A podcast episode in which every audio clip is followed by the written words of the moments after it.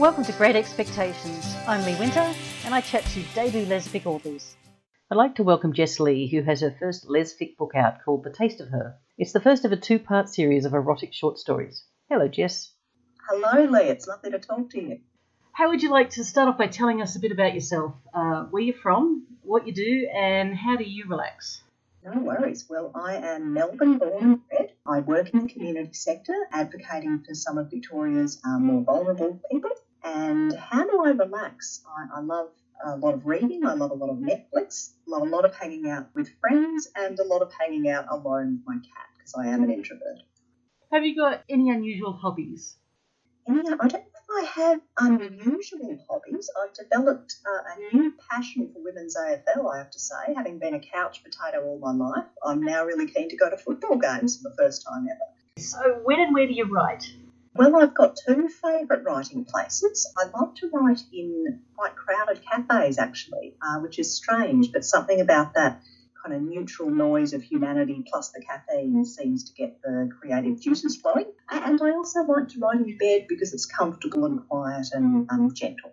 So, that sounds like you write longhand. I do, yeah. I'm very old school, I'm afraid. It uh, adds a lot of time to the process, which is not ideal, but It's amazing how many authors do write longhand, including J.K. Rowling, so you're in good company. Oh, I did not know that. Well, I think some people find that the brain moves at the speed of the hand somehow. Now, why did you write a collection of erotic short stories as opposed to any other? Well, it, it happened almost a little bit by accident, actually. I'd, I'd tried my hand at a few other genres. I'd written the odd bit of historical fiction, I'd written a horror story or two, I'd written some more, um, I guess, literary efforts. But a couple of anthologies were calling for submissions of lesbian erotic fiction.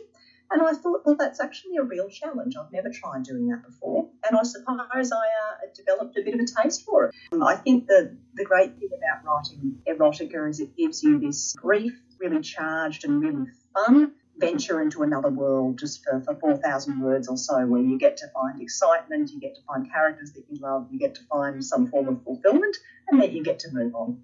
Well, tell me about the, the characters that are in your erotica collection. Like, where are they from? Where are they set? There are five stories in the collection. One is set in a boutique women's lingerie store. uh, and is the tale of the relationship between a very imperious boss and her very ambitious underling. One is set in a medieval convent, it's a very uh, strange love story between a, an experienced nun and a new but very intelligent arrival. Uh, another is set in a modern day writers' festival uh, with all the fun and the strangeness that you tend to find. At that festival, a uh, newly published lesbian poet is struggling to get along with the festival organisers. One story is set in a uh, 1930s cabaret bar in Berlin, and where an aging and very jaded cabaret star is watching her protege rise to success at what is a very dangerous time. And the other is set on the set of a midday soap opera where the love affair between two makeup artists is very melodramatic as, as much as anything that's happening on screen. I thought that story was absolutely hilarious. And so, everyone, not all of it is serious. There's some quite a lot of humour in a lot of them, actually. You do humour writing really well. Is that something you've always been interested in? I think I have a natural tendency to try and see the funny side to things, and I am a little bit sarcastic in my nature. I think humour and erotica can also be very natural companions in a strange way, and I think the humour kind of offsets and, and lightens the, the sexually charged aspect of the story. I, I was struck that your historical short stories, the ones that are set, you know, in different eras and times, seem very well researched. Is, well, am I correct?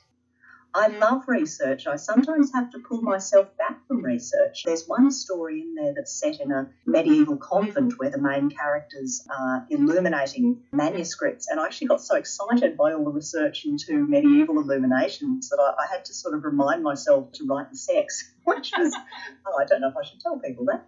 Um, but look, I, I love historical research. I love the little strange things that you find, you know, researching underwear down the ages, that kind of thing.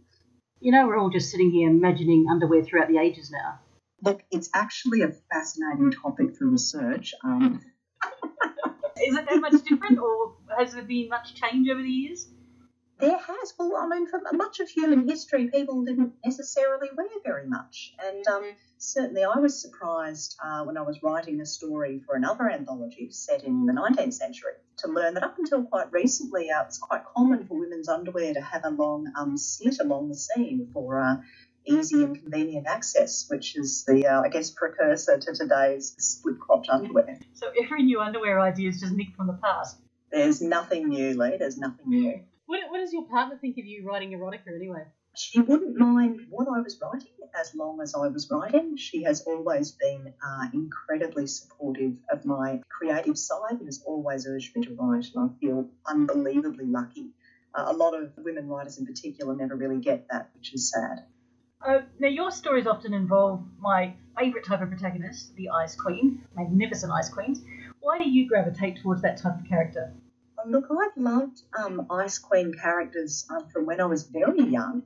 Look, I think they represent something very special to women, which is this fantasy of power that is unapologetic, competent, glamorous, and unafraid. And I think in, in some ways that represents the opposite to how we tend to be raised and socialised as women. So there's something very thrilling about that. Well, speaking of Ice Queens, uh, now I know your work from the Wentworth fandom and I've followed you for years. Uh, you write under the name of If It Be Love.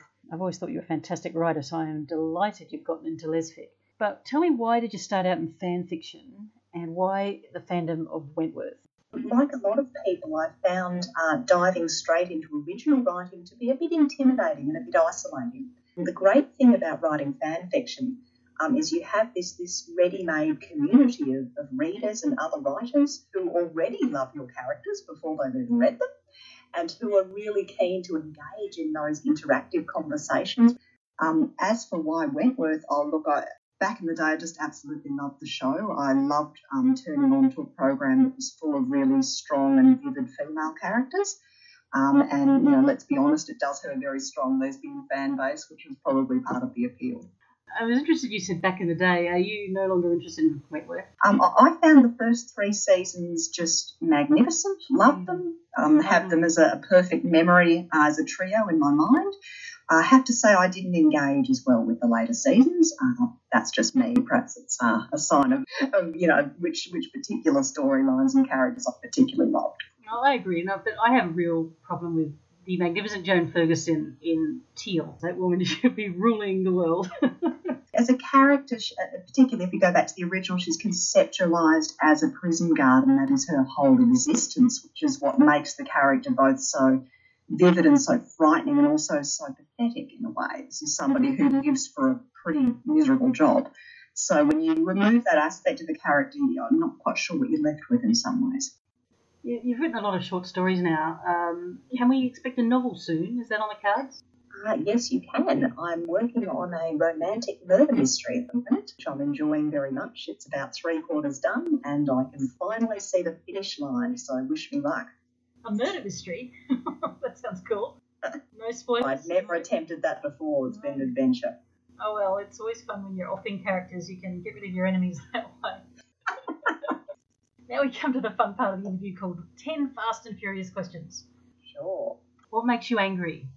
uh, hypocrisy, bullying, and pomposity. What do you find exciting? Uh, imagination, passion, argument, and writing. What do you get cravings for? Chocolate and caffeine, and silence because introvert. Uh, when was the last time you cried? Oh, it was actually over the death of someone I'd known for a short period of time. Who was your celebrity crush?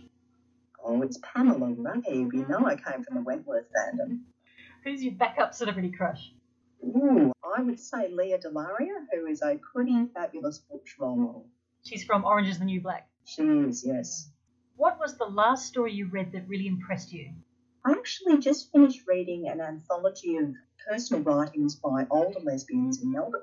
And look, the stories are not by professional writers. They're very plain, simple stories by women talking about their lives. And I guess what impressed me was that these uh, very, you know, in some ways very ordinary women had put pen to paper because they wanted to record their lives. And that really inspired me. How would you describe yourself in five words? Dreamer, imaginative, uh, ruminator, uh, loving, and occasionally cranky. How would your mother describe you? Oh, before she passed away, she wrote me a very beautiful letter um, saying that I'd been a, a really good daughter to her and that I supported her through her hard times, which meant a lot to me. Oh, that's beautiful. If you could wish for one thing in life, what would it be? I think I'm going to say material independence, so the ability to not be beholden to others. It would be nice not to, um, you know, not to have to dip the lid to anyone. And my last question how would you like to be remembered? Oh, as someone who uh, never gave up on expressing her creative side. How can people find you on social media? Ooh, so I'm on Twitter and Tumblr at Jess Lea Musings. Facebook, I believe it's just Jess Lea. You can also contact me via Ylva's publishing site. Well, thank you for talking to me today. Um, the Taste of Her, Part 1 by Jess Lea, is published by Ilva. It's out now. And Part 2 will be out in June. I recommend them both. And that's great expectations for this time. I hope you'll catch me next time. Bye.